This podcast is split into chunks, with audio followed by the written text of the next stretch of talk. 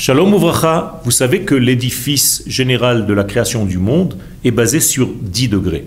Ces 10 degrés s'appellent chez nos sages de la Kabbalah les 10 sphères, les 10 sphirotes.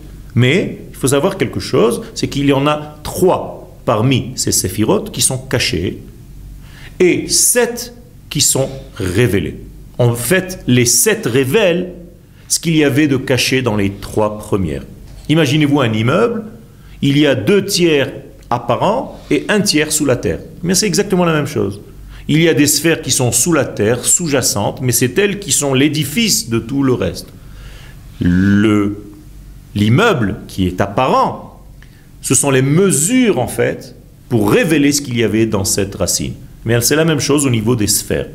Nous avons trois sphères supérieures et nous avons sept degrés pour les révéler. Ces sept degrés, c'est ce qui revient pendant les sept semaines de Sephirat HaOmer. C'est-à-dire que nous sommes là pendant ces sept semaines, tout simplement pour construire un édifice basé sur les trois premiers degrés qui étaient cachés. Avec des termes simples, nous devons réaliser la pensée divine de ces trois premiers degrés qu'on appelle la chokhmah, la bina et le da'at dans nos vies, chacun de nous et au niveau de la nation bien entendu. תודה רבה.